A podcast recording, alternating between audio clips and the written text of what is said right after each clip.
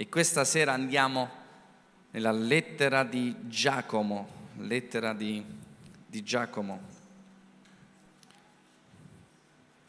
Lettera di Giacomo.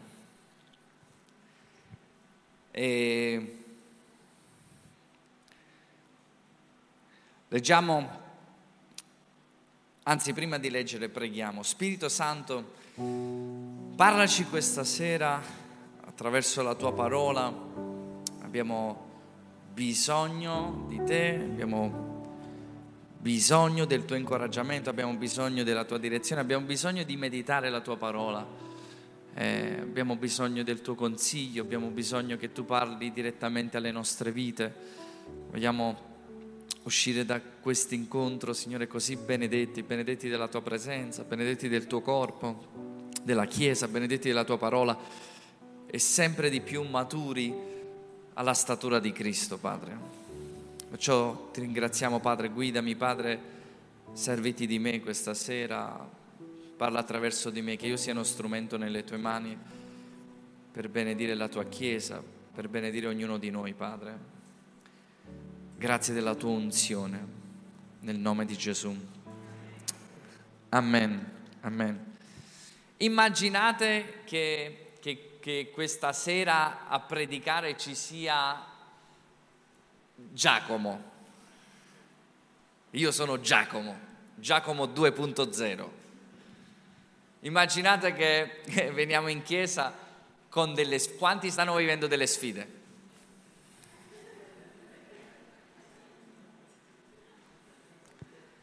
Tutti quelli che non hanno alzato la mano non state vivendo delle sfide, siete bugiardi.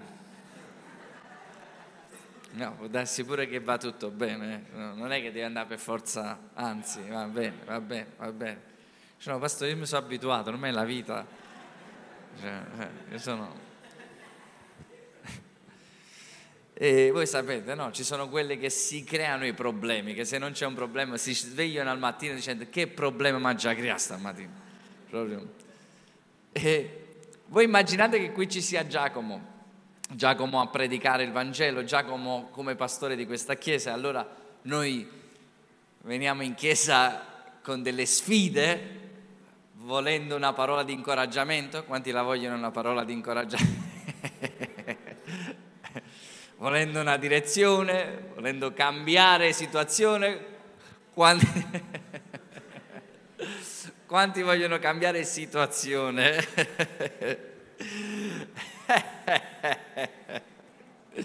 È la risata di Giacomo. Vieni in chiesa e Giacomo che predica, e Giacomo che dice, ok, ho una parola da darti, considerate una grande gioia, fratelli, quando vi trovate in prove di svariato genere.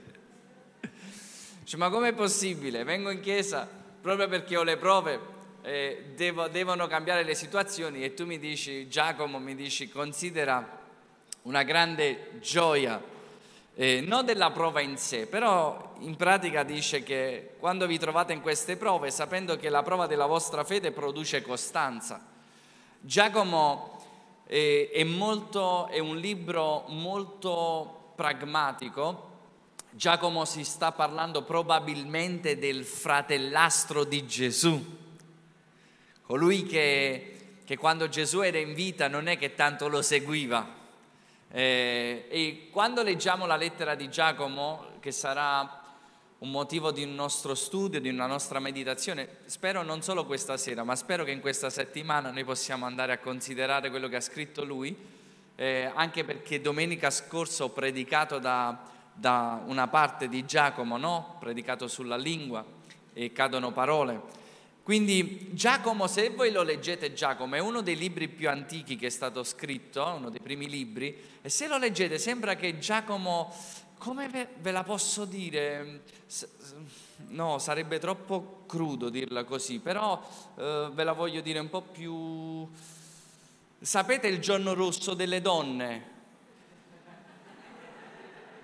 Cosa ho detto? Eh, cioè, eh, se voi leggete Giacomo, sembra che a volte è un po' arrabbiato Giacomo, no? Però non è perché lui parla bene, lui, lui è, è, e anche, molto spesso è stato anche uh, oggetto di critica il fratellastro se è lui, non abbiamo certezza, ma c'è una grande percentuale che sia Giacomo il fratello di Gesù. Ma molto spesso è stato anche motivo di critica, anche da Martin Lutero l'ha criticato molto perché è andato all'estremo della fede, perché Giacomo va molto alla praticità della fede, non va solo alla confessione della fede. E questo è un insegnamento, è una parola che si va ad abbracciare un po' a quello che è stato detto domenica. Voi sapete che la parola, la somma della sua parola è verità. E quindi noi abbiamo bisogno di aggiungere alla nostra fede, dobbiamo aggiungere, quindi è quello che diciamo ad esempio una domenica non è mai completo in sé, ma bisogna sempre aggiungere, aggiungere perché la somma della sua parola fa la differenza. Amen? Quindi questa sera noi aggiungiamo a quello che è una lettera straordinaria, molto anche criticata, vi dicevo, perché Giacomo è molto pratico, soprattutto, soprattutto quelli che, diciamo così, sono andati anche un po' all'estremo di quella che a volte è chiamata l'ipergrazia, hanno abolito alcune cose dal, dal libro di Giacomo, proprio perché Giacomo è molto pratico in questo. E allora quante volte abbiamo letto libri su, che ne so, sette principi, oppure dodici regole d'oro? Allora allora, leggendo dal libro di Giacomo questa sera, velocemente, non so come, non so se ci riusciamo, non so veramente, ma velocemente voglio vedere con voi, vogliamo vedere 12 regole del fratellastro di Gesù, di Giacomo. 12 regole che lui ci insegna in questa lettera straordinaria. Io amo leggere la Bibbia amo leggere la parola di Dio, amo leggere i libri, amo leggere i versetti, ma amo leggere tutto il contesto di quello che mi dà, amo leggere tutto il panorama di quello che mi dà e sono convinto che quando noi la leggiamo così la scrittura ci si apre in una maniera diversa. Sono convinto che si fa strada davanti a noi, che si fa strada nei nostri cuori e la nostra fede diventa più solida. Quindi il titolo di questo messaggio è Le 12 regole di Giacomo. Immagina che Giacomo dovesse scrivere un libro, l'ha scritto e ha scritto le sue 12 regole. 12 regole per farci vivere in una maniera per aggiungere alla nostra fede qualcosa di così importante che solo Giacomo aggiunge in questa uh, lettera. La prima regola, siete pronti? Prendete appunti, andiamo veloce perché sono 12, ho circa 3 minuti per regola. Quindi la prima regola è non Giacomo dice, Giacomo vi ricordate il giorno rosso? Allora, in questo clima, gli sposati conoscono il giorno rosso, sanno da quale giorno a quale giorno non devono parlare, devono fare tutto quello che dice la moglie. Qualcuno mo ha capito, qualcuno... Ah? Eh, eh, Prima regola è, Giacomo ci dice di non avere favoritismi. La prima regola, Giacomo ci va molto forte e dice, fratelli miei, la vostra fede nel nostro Signore Gesù Cristo, il Signore della gloria, sia immune da favoritismi. Prima regola è, nella nostra vita non dobbiamo avere favoritismi. È qualcosa di così salutare, qualcosa di così importante è qualcosa di così puro perché dice che Dio stesso non ha favoritismo.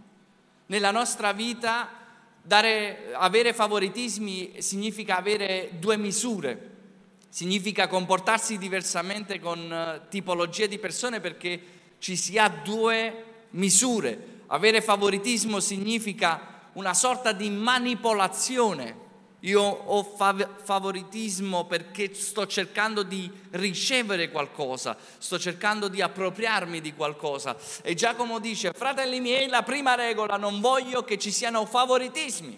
Ma non solo, non stiamo parlando di un contesto, non stiamo parlando di chiesa, stiamo parlando di ogni tipo di contesto, stiamo parlando di, di casa. Stiamo... per quanti, la sorella, quanti figli hai? Sei figli. È difficile. Quanti possono dire amen? Sei figli. Tu se dici, parlando come è il nostro modo di parlare, devo fare lo stesso a tutti e sei. devo.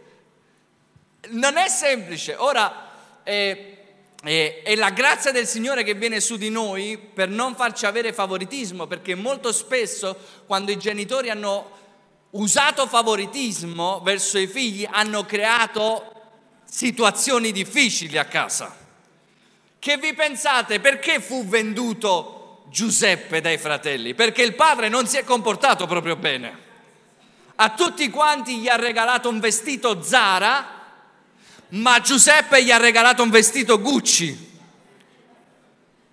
Questa è la traduzione moderna, perché Giuseppe aveva un, una veste tutta colorata fino ai piedi e questa cosa qua ha fatto imbestialire i fratelli, dicendo è il cocco di papà e lo era veramente.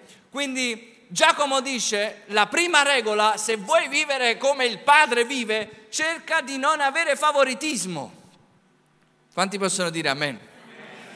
E lo so che possiamo avere più feeling con una persona, più feeling con una persona anziché su, con un'altra, ma il feeling non significa poi avere due misure e due modi di operare e Dio ci dà la saggezza di come operare con una persona e di come operare con un'altra, perché noi davanti a Dio non abbiamo favoritismo, però Dio che nella sua natura non cambia mai, però sa prenderci, sa come prenderci ad ognuno di noi.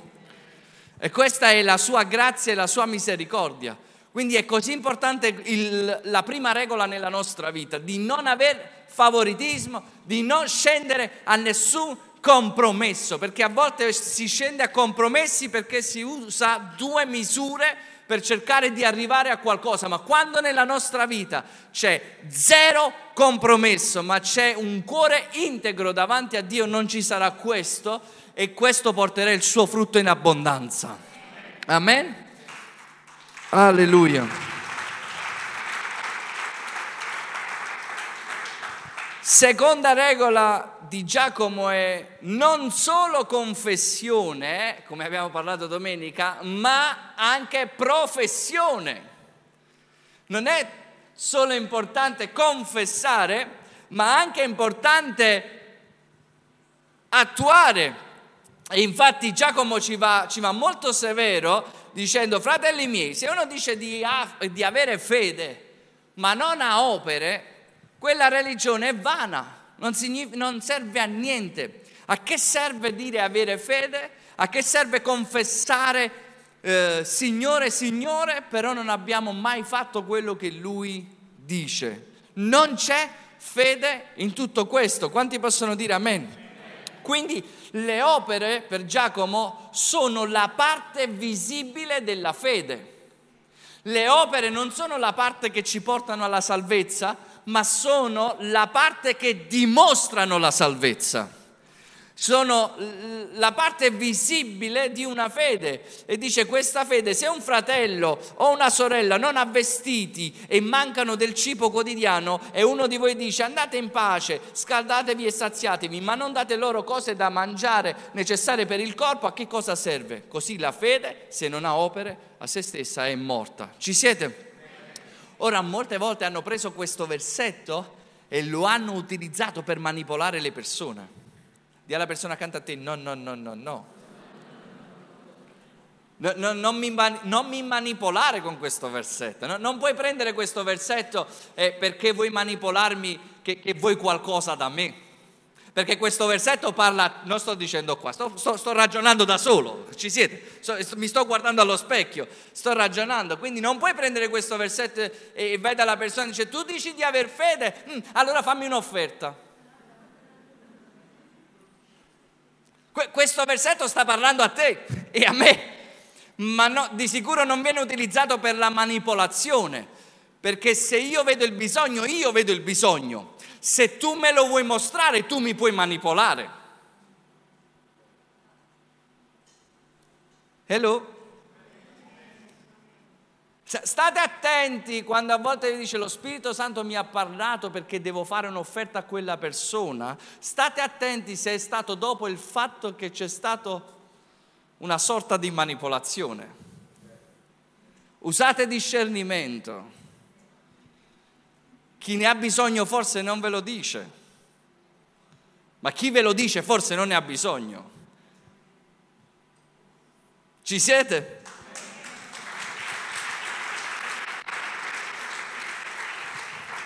Cioè lo Spirito Santo mi ha parlato, no, sei stato manipolato, solo che non l'hai visto. Ora tu l'hai fatto in fede, tu l'hai fatto e Dio ti benedica sempre, però dobbiamo essere mossi dallo Spirito Santo, altrimenti ci sentiamo derubati che è un altro discorso. E dice, la nostra fede non solo deve confessare, deve operare, ma non ha a che fare con gli altri, ha a che fare con noi. E una volta, ve l'ho detto, no, una volta, vabbè, non voglio entrare, terzo, se no non ho tempo. Terzo, ci siete? Terza regola di Giacomo, ricordati che devi morire. No, sto scherzando. ricordati che hai un freno un timone e un fuoco. Questo ne abbiamo parlato domenica. Dice che la lingua, ricordati che la lingua ha un freno, hai un freno e hai un timone, la lingua ti guida. Dov'è la tua destinazione? Dove stai andando? La lingua è un timone che ti guida dove vorresti arrivare, qual è il tuo destino, qual è la tua destinazione. La lingua ci guida in questo. E Giacomo dice è una cosa molto importante il parlare, parla continuamente del parlare. Sapete, Giacomo prende tutta la sua lettera dalla maggior parte, non lo prendiamo per tempo, ma ogni versetto di Giacomo, ogni regola, Giacomo la prende da Matteo eh, 6 e 7, il sermone sul monte. Ve l'ho detto, era il fratellastro di Gesù, gli stava comunque vicino a Gesù e prendeva ogni versetto che leggiamo, ogni regola, lui la prendeva da Matteo 7, dal sermone sul monte. E qua sicuramente Giacomo, che dice anche nel versetto 1, il versetto, versetto 26 del capitolo 1, dice, se uno pensa di essere religioso, ma poi non tiene a freno la sua lingua, inganna se stesso, la sua religione è vana. Quanto è forte, no? Quanto è forte tutto questo. Se non tengo a freno la mia lingua, la mia religione è vana. Quindi devo ricordarmi che la mia lingua, devo mettere un freno, devo ricordarmi che mi guida e devo ricordarmi che è un fuoco. Sapete quante discussioni, quanti fuochi si sono accesi per una parola detta che non si doveva dire? Eh, avete, abbiamo visto no, la potenza di quella parola che ha innescato un fuoco, ne è stata detta un'altra, ne è stata detta un'altra, era meglio che non parlavi, perché se parli hai appena lanciato un piccolo fuoco in una foresta, si sta incendiando. Quindi abbiamo questo potere, dobbiamo ricordarci che sì, il mettere in pratica, ma è importante confessare, è importante anche professare. Quarto, andiamo veloce, quarta regola di Giacomo è la vera saggezza. Giacomo ci invita ad avere la vera saggezza. C'è una falsa saggezza. Quanti la vogliono sapere la falsa saggezza?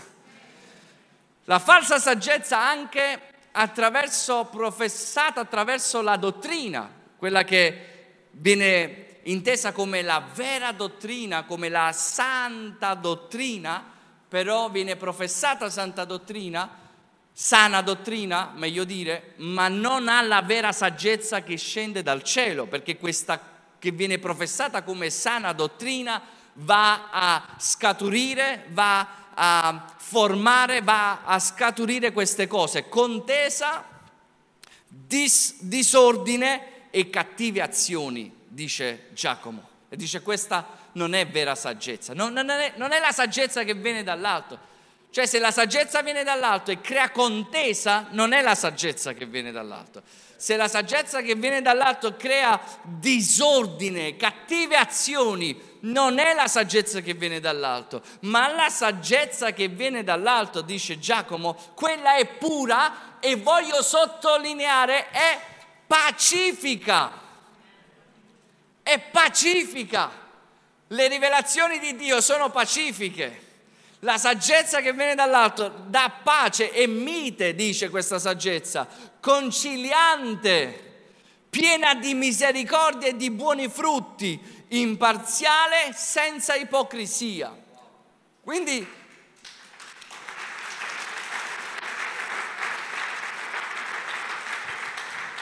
da, da, questo frutto riconosciamo la vera saggezza, da questo frutto riconosciamo la sana dottrina.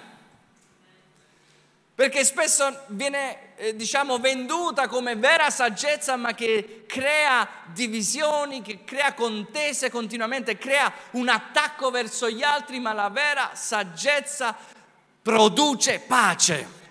A pace produce pace e beati sono coloro che si adoperano per la pace perché saranno chiamati figli di Dio. Non è straordinario? E a volte professare la nostra saggezza per creare contese con i fratelli, contese con i ministri. Questa non è saggezza che viene dall'alto, questa è terrena e dice Giacomo è diabolica. Wow, Giacomo ci va forte. Quinto, quinta regola, non avere un cuore diviso. Giacomo dice è così importante non avere un cuore diviso. E questo secondo voi da Matteo, da quale versetto l'ha preso?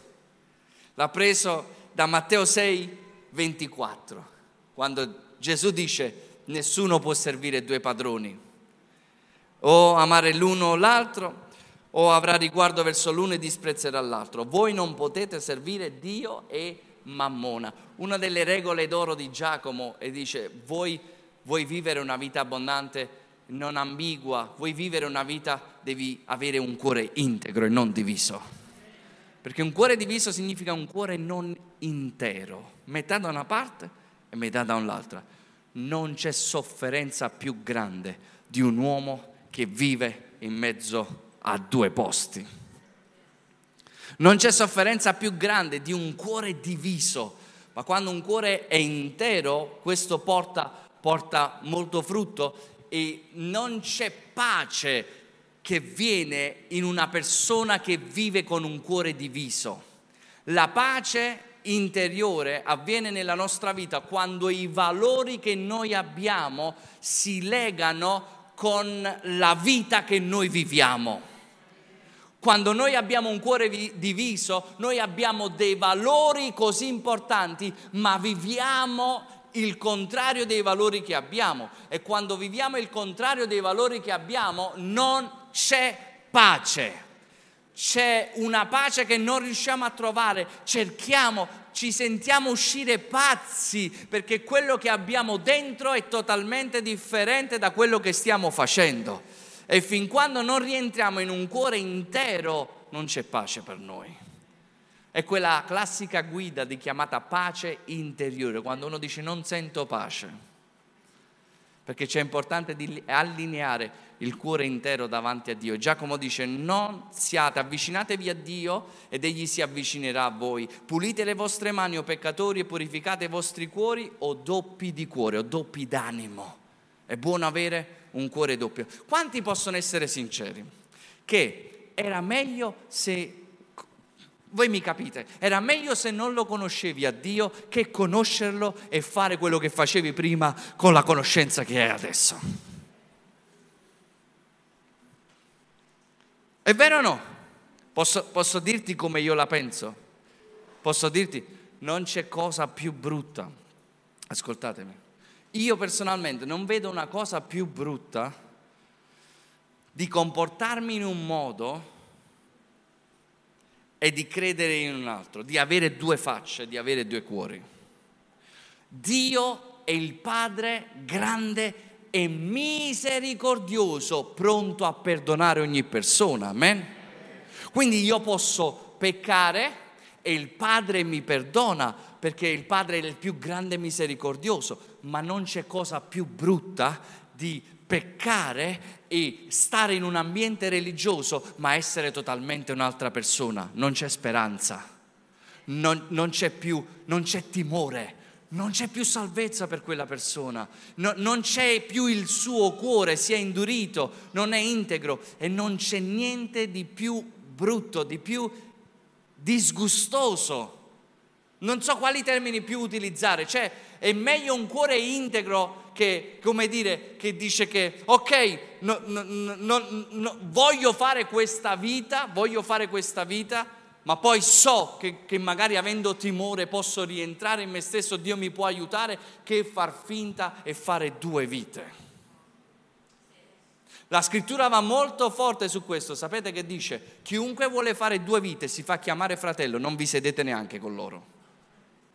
Ma se un peccatore viene in chiesa, abbracciatelo.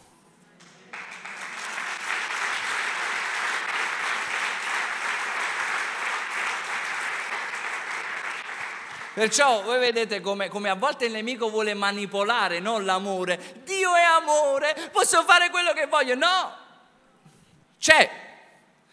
Dio ti ama, Dio ti perdona, ma se ti fai chiamare fratello, e non ti comporti bene, io sono chiamato a parlarti, a dirti, senti, stai sbagliando, è vero o no? Non ti puoi nascondere dietro a Dio e amore essendo due tipologie di persone, Dio non può fare niente verso chi è, uh, è, è, è preso dalla menzogna totale e quando un cuore è preso da questa menzogna ci vuole un grande miracolo per riprendersi, ci vuole la preghiera per dire Dio aiutami a a ravvedermi perché anche tu mi apri gli occhi per ravvedermi, perché non, ve- non, vedo più, non vedo più, sono cieco, non ho più il tuo timore. E il Signore interviene sempre. Quando non sappiamo pregare anche ci chiediamo a Dio aiuto di pregare, preghiera. Amen. Un cuore integro, quindi non avere un cuore diviso. Sesto, sesta regola, non condannare gli altri. Dille alla persona accanto a te, mo Giacomo sabbia innervosito assai. l'ho detto in napoletano. Non condannare gli altri. Giacomo 4, 11 dice, perché poi più va verso le regole e, e più si inizia a nervosire. Secondo... e dice, non sparlate gli uni verso gli altri, fratelli. Chi dice male del fratello giudica il fratello. Questa, belli... questa è forte ma è bellissima perché dice, guardate qua, ascoltate, ci siete? Chi giudica il fratello parla male della legge e giudica la legge. Ora, se tu giudichi la legge, non sei uno che la mette in pratica, ma sei un giudice. Uno soltanto è legislatore e giudice, colui che può salvare e perdere. Ma tutti, ma tu, ah, scusate, no, ma tutti, ma tu chi sei che giudichi il tuo prossimo? Questa è la versione di Giacomo napoletana. Ma tu.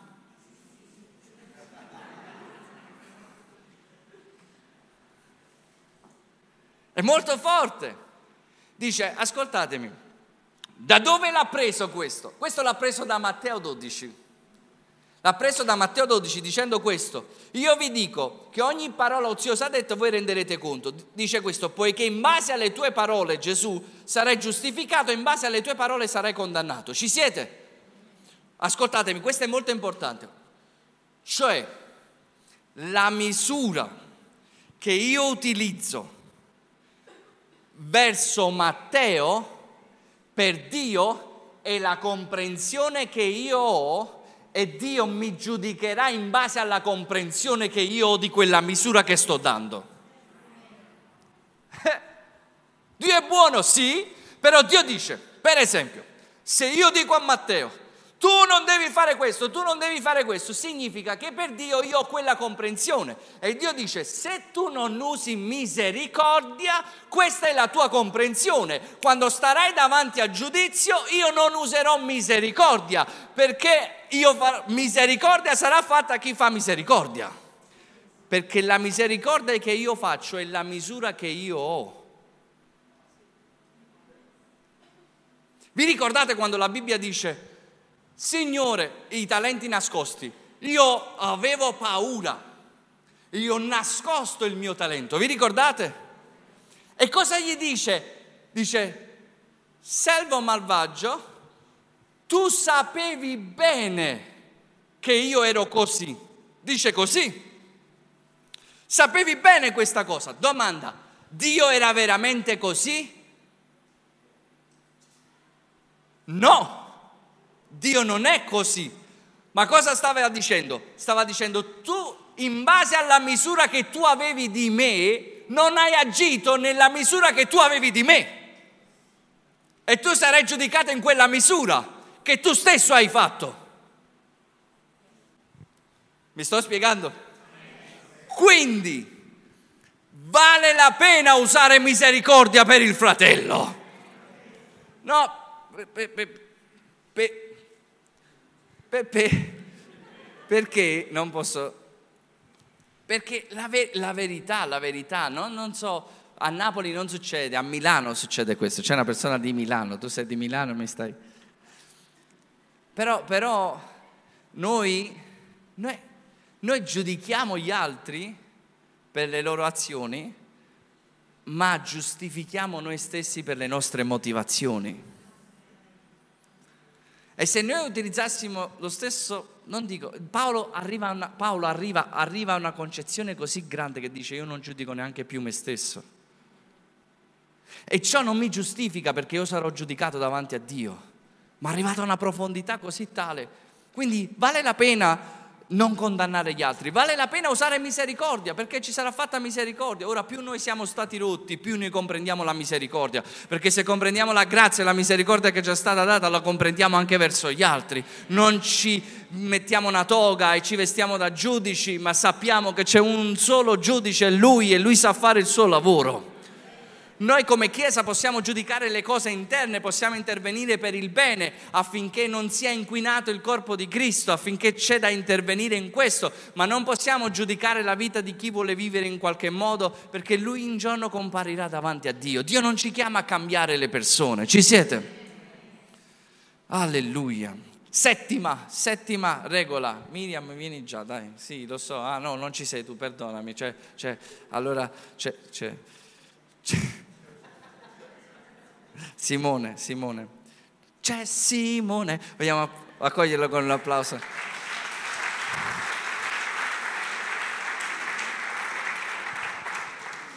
Settimo, mi sto innervosendo, dice Giacomo. Siete pronti? Ci siete o no? Settimo, guardati dall'arroganza. Guardati dall'arroganza. Qualcuno sta dicendo, ma perché sono giù da chiesa stasera? Perché la Chiesa è una grande benedizione. Quanti possono dire amen? amen? Però anche una sorta di sofferenza, perché poi tu lo sai, e, e, e tu stavi bello, sai che magari peccando, tranquillo, e poi adesso non più, però no, non più perché questa è la vera legge della libertà, perché chi pecca è schiavo del peccato. Noi iniziamo con Dio dicendo non devo peccare più, non devo peccare più e poi finiamo con il fatto che è meglio non peccare perché è la legge della libertà. Ci siete? Però iniziamo in un modo. Quindi settimo è guardati dall'arroganza. E Giacomo dice, eh, chi dice domani faremo, diremo, costruiremo. Ora Giacomo va molto forte contro i ricchi perché avevano, in, questo caso qui, facevano due misure. Allora Giacomo se, cioè, Giacomo se ti salutava no? e tu dici io sono ricco, ravvediti. Cioè, se, se non vuoi essere ricco, cioè, no, non era perché eh, secondo me, scherzando, aveva qualche ferita nell'anima contro un ricco. No, però ci va, ci va, ci va duro, ci va duro. E infatti dice, non siate arroganti, domani faremo, dice, voi siete un po' di polvere, siete vapore. Forte, no? Sei vapore. E dice, dovreste dire piuttosto, se Dio vuole. Dice non sei nessuno. Cioè Giacomo era, aveva qualche percentuale di napoletano dentro di sé. Cioè chi sei? Poi non sei nessuno. Cioè era una questione. E parla ai ricchi, dice non sei nessuno. Cioè tutti vanti, fai, fai, sei un po' di vapore, vai piano. Pa- parla con umiltà. Qual è l'umiltà? Riconoscere che domani non ci possiamo svegliare. Ma Giacomo, no, ma è la verità. Cioè, guardati dall'arroganza, perché perché dobbiamo riconoscere che non possiamo fare niente se Dio non ci dà, se Dio non ci dà forza, se Dio non ci fa... Perché sapete, l'inganno delle ricchezze è chi pensa di avere tutto che può fare ogni cosa, senza sapere che il soffio viene dal Signore. E perciò Giacomo dice, aspetta, sei un po' di vapore, capi, capi, cioè, siamo... E a volte noi ne abbiamo bisogno di sentirlo questo, no? O no?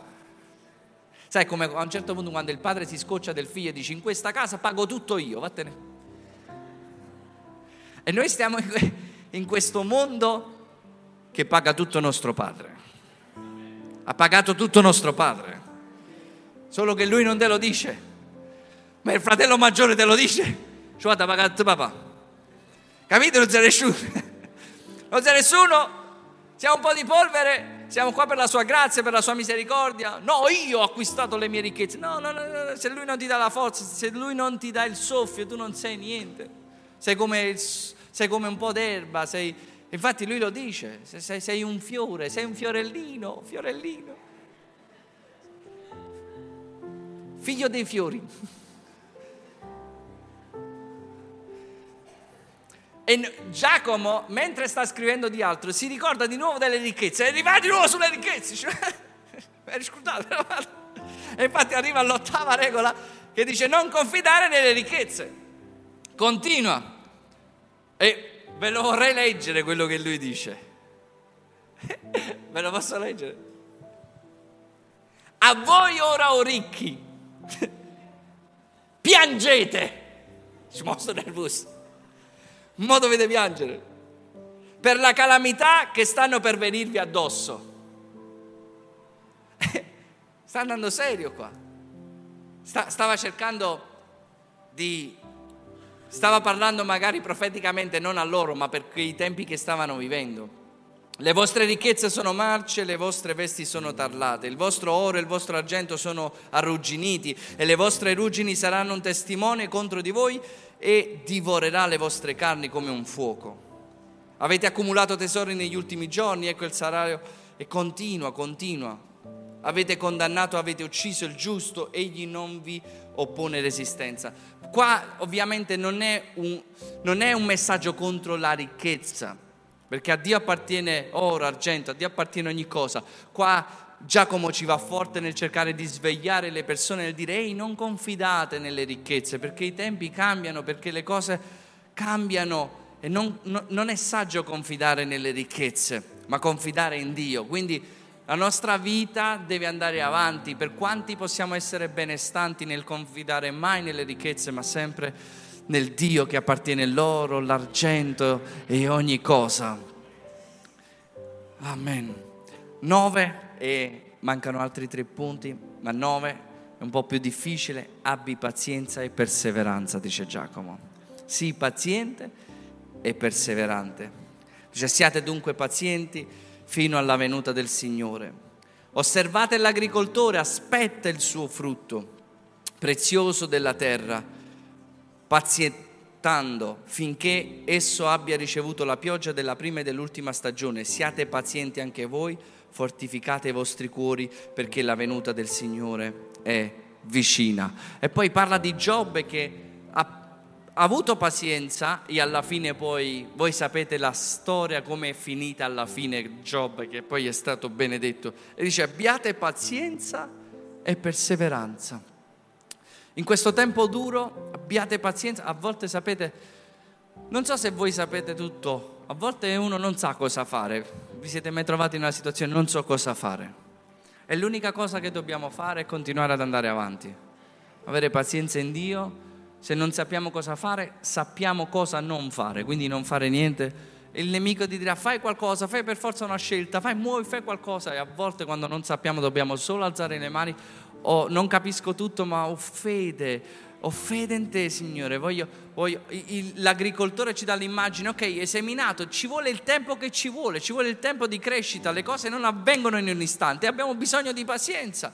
A volte noi vogliamo cambiare tutta la nostra vita nel primo giorno che siamo andati in chiesa, ma ci vuole pazienza. Se per tanti anni abbiamo seminato male, mo stiamo facendo un po' di lavori, stiamo togliendo qualche spina, stiamo iniziando a seminare, ci possiamo mai lamentare e dire Signore non vedo ancora la pianta, ma aspetta, tu mo hai seminato, ci vuole un po' di tempo. Stai ancora raccogliendo tutto quello che hai seminato di sbagliato, dammi un po' di tempo.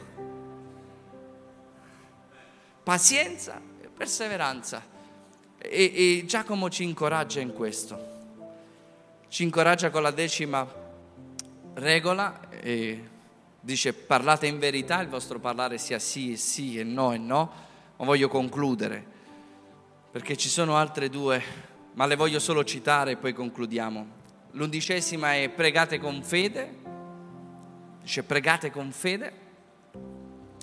Ricordatevi che gli uomini di Dio erano uomini che erano come noi, le stesse passioni, Elia, cioè, ma voi pregate con fede perché la preghiera del giusto salverà. E questa è una regola che dobbiamo avere nella nostra vita, ricordarci che la preghiera del giusto viene ascoltata. Dio è un Dio che ascolta le preghiere, è un Dio che ascolta e interviene. Lui va molto preciso in questo. Se qualcuno sta male, chiama gli anziani, pregano e la preghiera del giusto fatta con efficacia salverà. Questa è una fede che noi dobbiamo avere in chiesa, amen? pregare con fede. E l'ultima regola è restaurare la vita degli altri. Dici, fratelli, se uno riprende qualcuno che si era allontanato, è una cosa buona, salverà l'anima di quel peccatore dalla morte e coprirà una gran quantità di peccati. 12 regole. Andate a leggere il libro di Giacomo, leggetelo tutto di un fiato eh, ponete domande, pregate e tutte queste regole passiamole alla nostra vita e diciamo le sto vivendo io Signore aiutami a fare tutto questo e concludo Giacomo qual è la, la parola dell'anno che noi abbiamo? Fullness.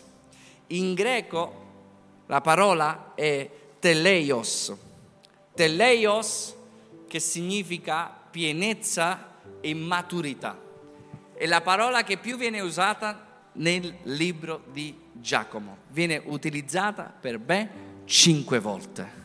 È come se per cinque volte fullness viene utilizzato nel libro di Giacomo, che sta a significare pienezza e maturità. Qual è il desiderio di Giacomo? Portare ognuno di noi a quella pienezza e a quella maturità di vita. E ci dà alcuni consigli questi 12 consigli, ce ne sono ancora di più, ma ne abbiamo presi 12. Meditiamo la sua parola per vivere una vita piena, perché Dio ci ha destinato a vivere una vita piena e abbondante, piena di pace, gioia. Questo è il frutto dello Spirito, eh, la sua pace, la sua gioia nell'autocontrollo del Signore che è già dentro di noi. Amen. Ci vogliamo alzare all'impiedi?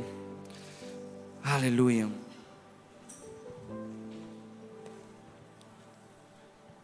Chiudiamo per un attimo i nostri occhi, solo per un istante.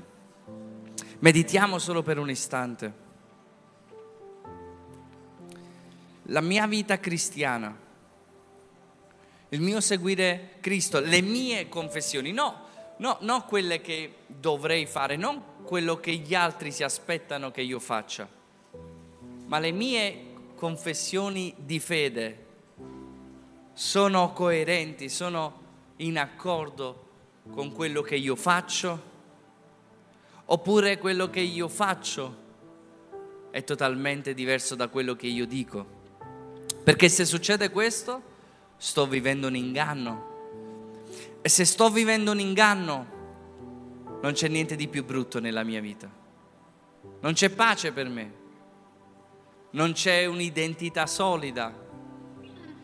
Ma sono sempre preso da alti e bassi, sempre dal, dalla paura di quello che gli altri pensano di me, da quello che gli altri dicono di me, da come mi vedono gli altri, perché in realtà quello che pensano gli altri è più importante di quello che Dio pensa nella mia vita. Io non voglio questo, noi non dobbiamo... Quello che dobbiamo chiedere è che Giacomo ci insegna e ci incoraggia ad avere un cuore intero un cuore integro verso il Signore.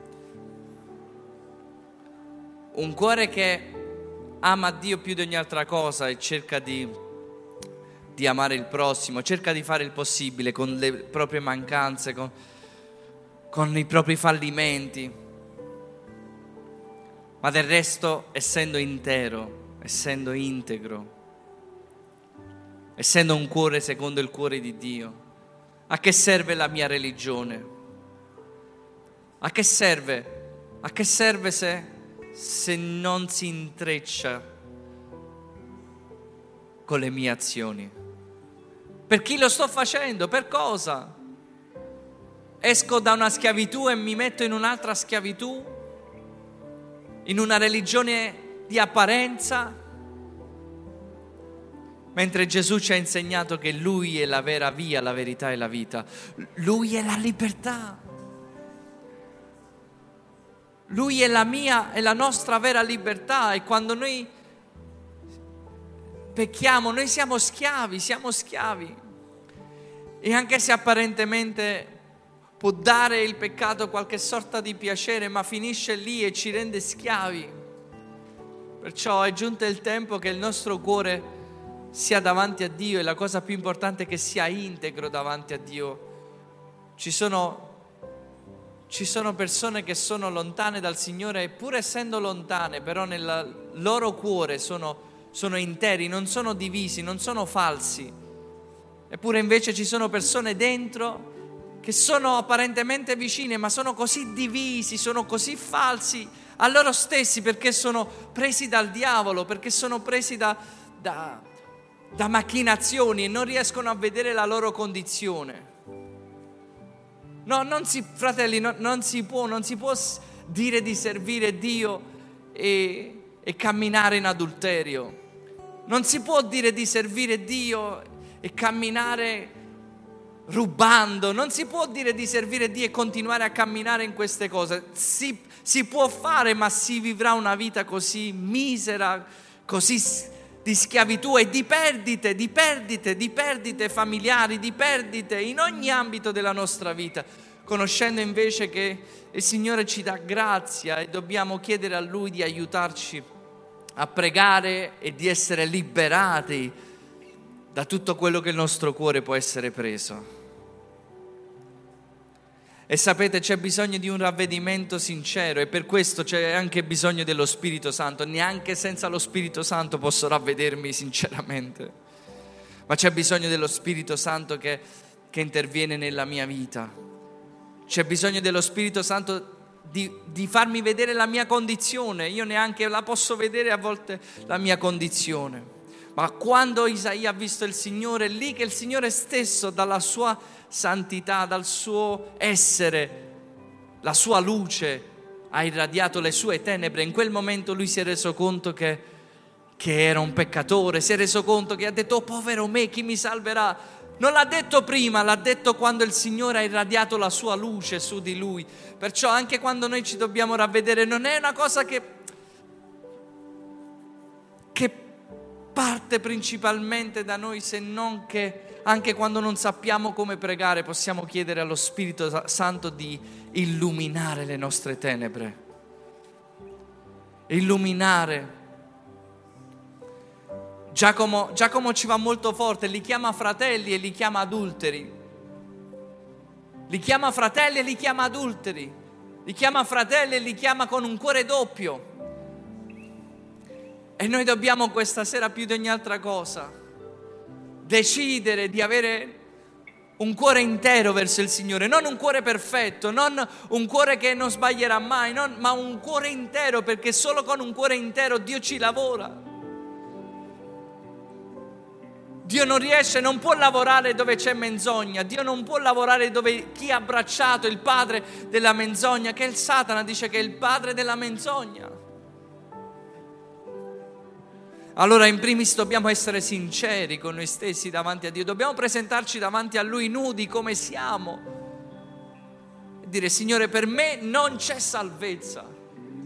Per le mie forze, ma tu, tu puoi ogni cosa, tu puoi cambiarmi, tu puoi cambiare la mia natura tu non solo cambi le mie azioni, tu cambi il mio interiore. Cambi il mio cuore, mi dai un nuovo cuore. Perché il mio cuore è duro, il mio cuore è doppio, il mio cuore ha tanti pezzi, ma tu hai il potere di darmi un cuore nuovo. Questo è quello che la Bibbia chiama la nuova nascita. Questo è quello che la Bibbia dice quando uno ha incontrato il Signore nella nuova nascita, le cose vecchie sono passate e Dio fa una cosa nuova. Perciò Giacomo ci insegna che quello che sta all'esterno viene da quello che è all'interno. E se noi abbiamo un cuore intero, un cuore integro verso il Signore, un cuore nuovo, noi ci comporteremo anche diversamente. E Giacomo ci insegna anche a non cercare di cambiare i tuoi comportamenti esteriori, ma cerca di cambiare l'interno, il cuore, perché quello sarà una conseguenza. Venire in chiesa e non cambiare comportamento o venire in chiesa cercando di com- cambiare comportamento esteriore non ci aiuterà, ma ci aiuterà se il Signore ci darà il suo nuovo cuore che ha per noi.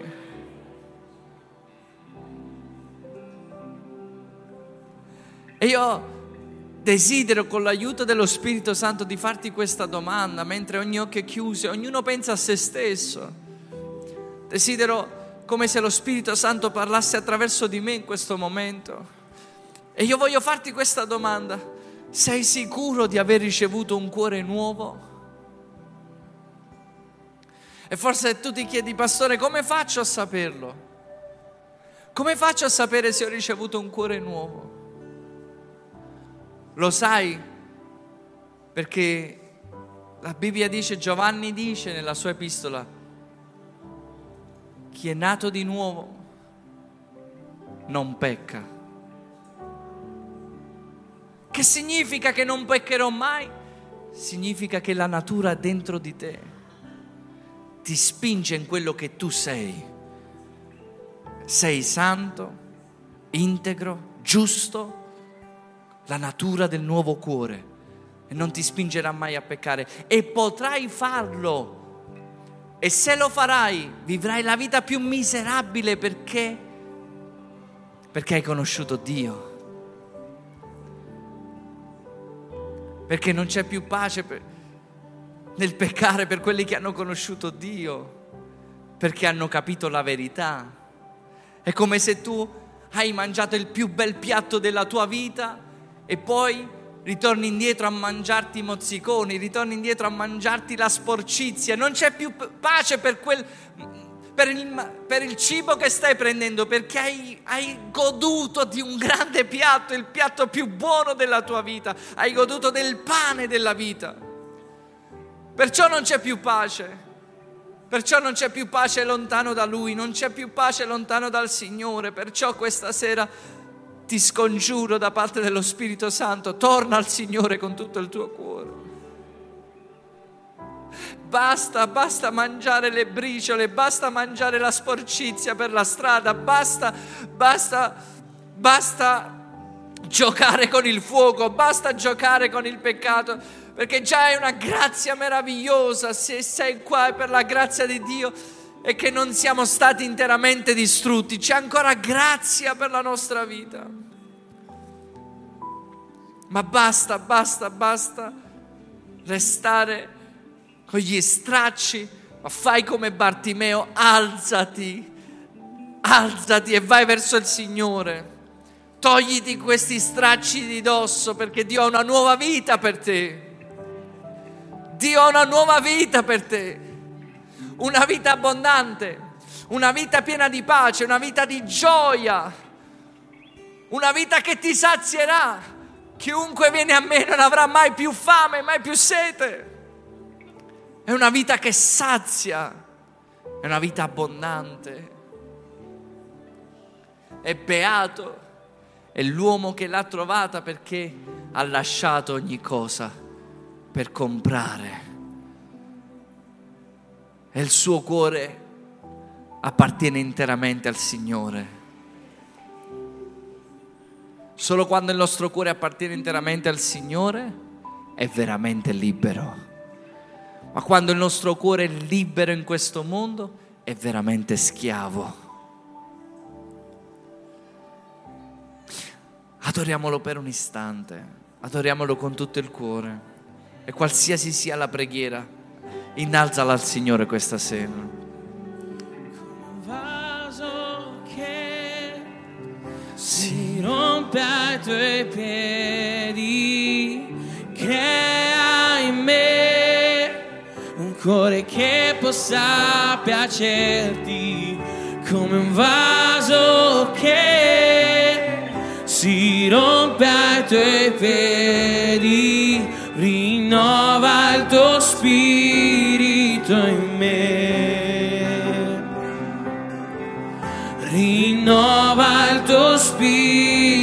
spirito in me. Oh, rinnova il tuo spirito in me. Rinnova, rinnova il tuo spirito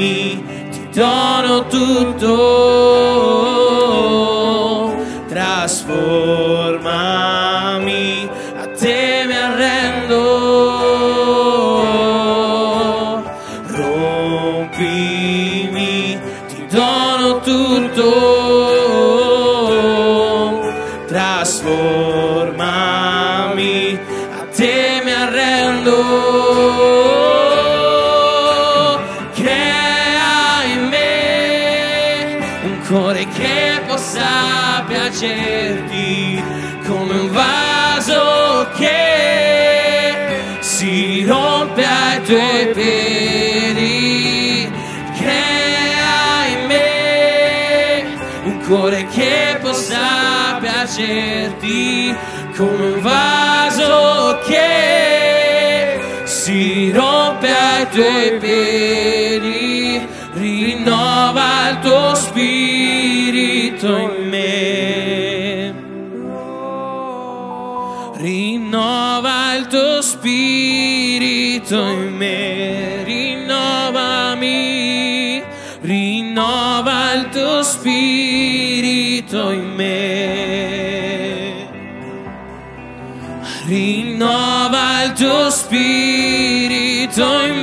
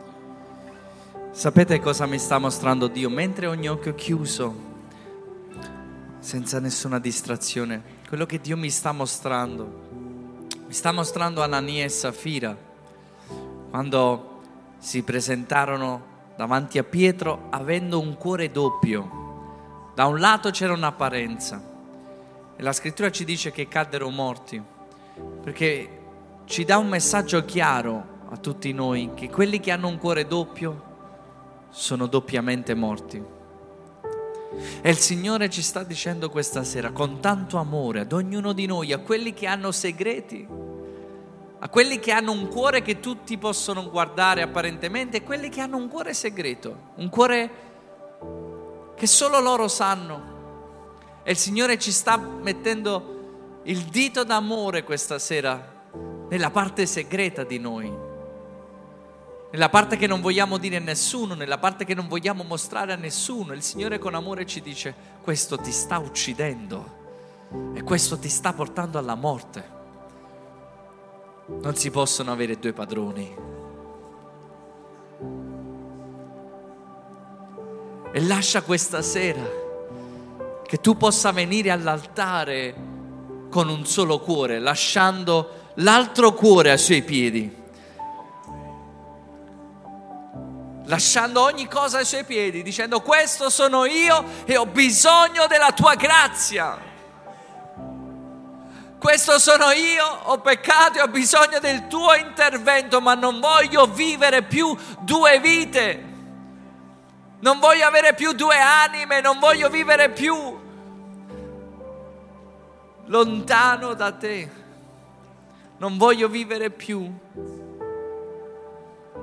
senza pace, ma voglio tornare alla vera adorazione perché non c'è un altro modo di tornare alla vera adorazione se non con tutto il cuore, così com'è. Di tornare alla vera adorazione, non, torna, non venire perfetto a Lui, ma venire con tutto il cuore. Questo sono io, Padre, e tu mi accetti così come sono e sono convinto che la tua grazia non mi rimane così come sono. Tu mi trasformi tu mi cambi da dentro, mi dai la tua natura, mi fai come te, una persona nuova, sarò con te. Torna alla vera adorazione questa sera. Torna alla vera adorazione. Io voglio fare una chiamata a tutti quelli che vogliono tornare a Dio, ogni occhio chiuso, per favore, non, non pensare a nessuno a destra, a sinistra, davanti, c'è solo il nostro cuore e c'è solo Dio in questo momento. E io voglio fare un appello questa sera a quelli che, che vogliono tornare a Dio con tutto loro stessi, con la mente, con il cuore, con ogni parte di loro. E non c'è nessun giudizio perché nessuno può, può, mettersi nei panni di giudicare, nessuno può giudicare, non c'è cosa migliore che possiamo fare in questo momento di ritornare al Signore. Tutti, tutti hanno peccato e sono privi della gloria di Dio, ma sono giustificati gratuitamente grazie al sangue di Gesù, nel credere in Lui. Perciò io questa sera voglio invitarti a tornare, torna alla vera adorazione con tutto il cuore, dicendo Padre, torno alla vera adorazione, ritorno a te, ritorno a te Padre.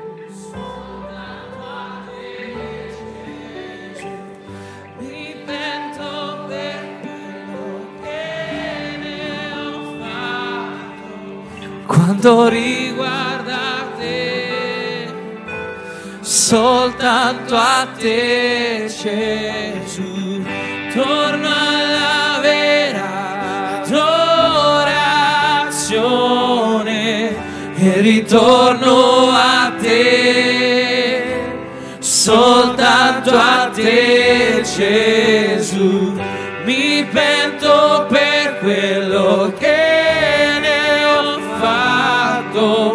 Quanto riguarda te, soltanto a te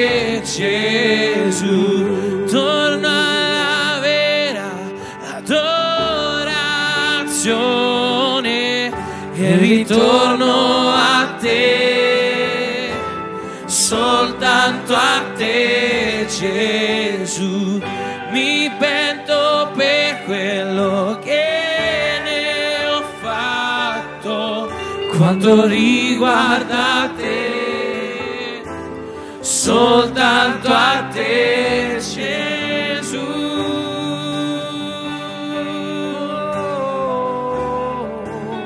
Ritorno a te, ritorno a te.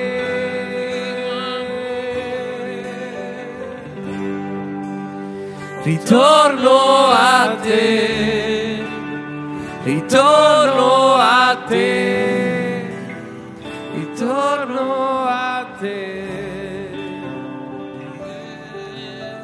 Alleluia. Sapete, è probabile che siamo stati noi gli artefici, che possa essere di un peccato qualsiasi, è, pro- è probabile che siamo stati noi gli artefici di un adulterio, o siamo stati noi quelli che hanno subito un adulterio, magari un tradimento.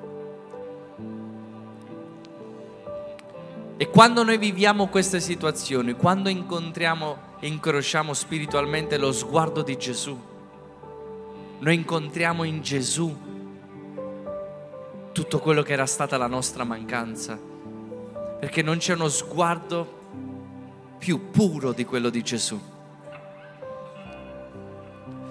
Non c'è uno sguardo più limpido di quello di Gesù. Non c'è un, cuore più integro come quello di Gesù. E quindi troviamo in Lui il nostro esempio, nostra speranza,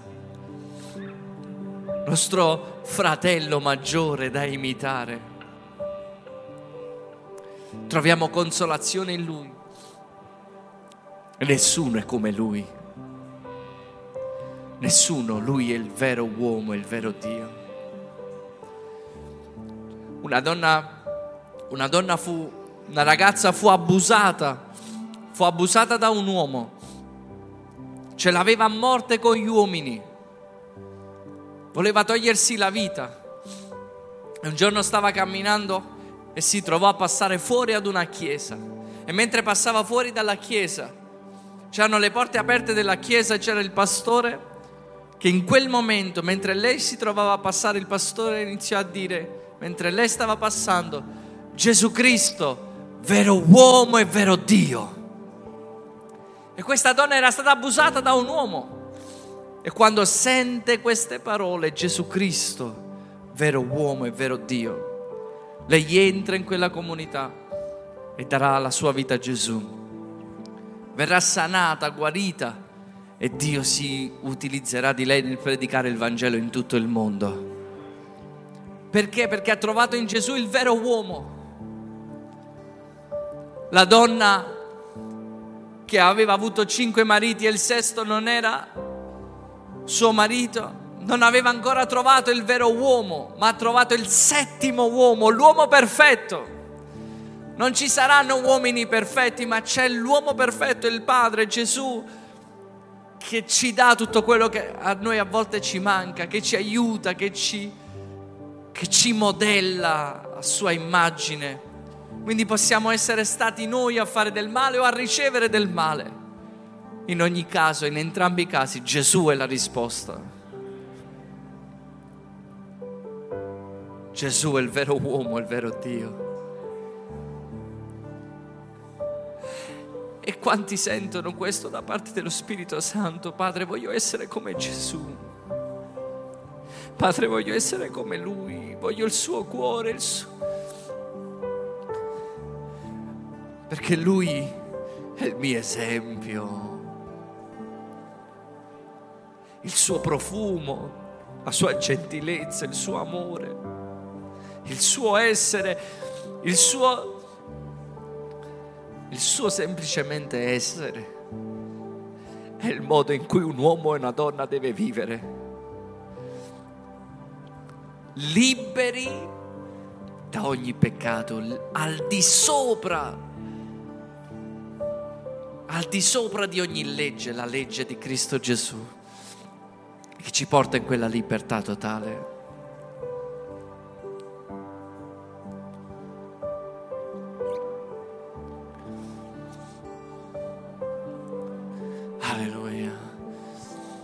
Solo ancora per un istante, poi andiamo a casa. Dai, alziamo le nostre mani, dichiariamolo ancora una volta, dai. Ritorno a te. Ritorno a te papà, tu sei meraviglioso, sei il più bello, nessuno è come te. Ritorno a te, tu sei unico, incomparabile.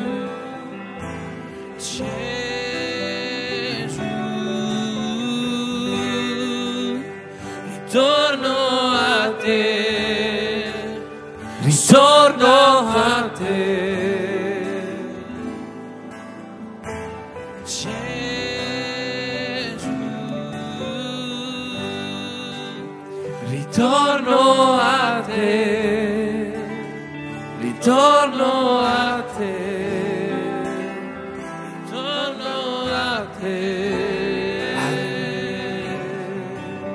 Beati sono i puri di cuore, perché essi vedranno Dio. Beati sono i puri di cuore, perché vedranno Dio. E questo è il nostro desiderio, Padre, avere un cuore secondo il tuo cuore, per vederti e affinché altri possano vedere te attraverso di noi. Grazie della tua presenza. Grazie perché la tua parola non è un insegnamento mentale, ma sono parole di spirito e vita che trasformano il nostro interno, la nostra anima e il nostro cuore per portare frutto. E il nostro portare frutto non sarà quello di sforzarci, ma di dimorare in te. Chi dimora in te porta molto frutto. Perciò dimoriamo in te, riposiamo in te, siamo innestati nella vite e tu porti frutto attraverso di noi. E noi ti ringraziamo per la pace che metti dentro di noi. Continua a parlare alla tua Chiesa attraverso sogni, attraverso visioni. Continua tu ad essere il nostro buon pastore che ti prendi cura di noi, Padre. Ti amiamo con tutto noi stessi, nel nome di Gesù. Amen. Amen. E amen. Alleluia. Tante benedizioni per tutti quelli che ci hanno seguito da casa. Chiesa amata, fate buon rientro, buona cena e ci vediamo per la grazia di Dio domenica. Shalom a tutti.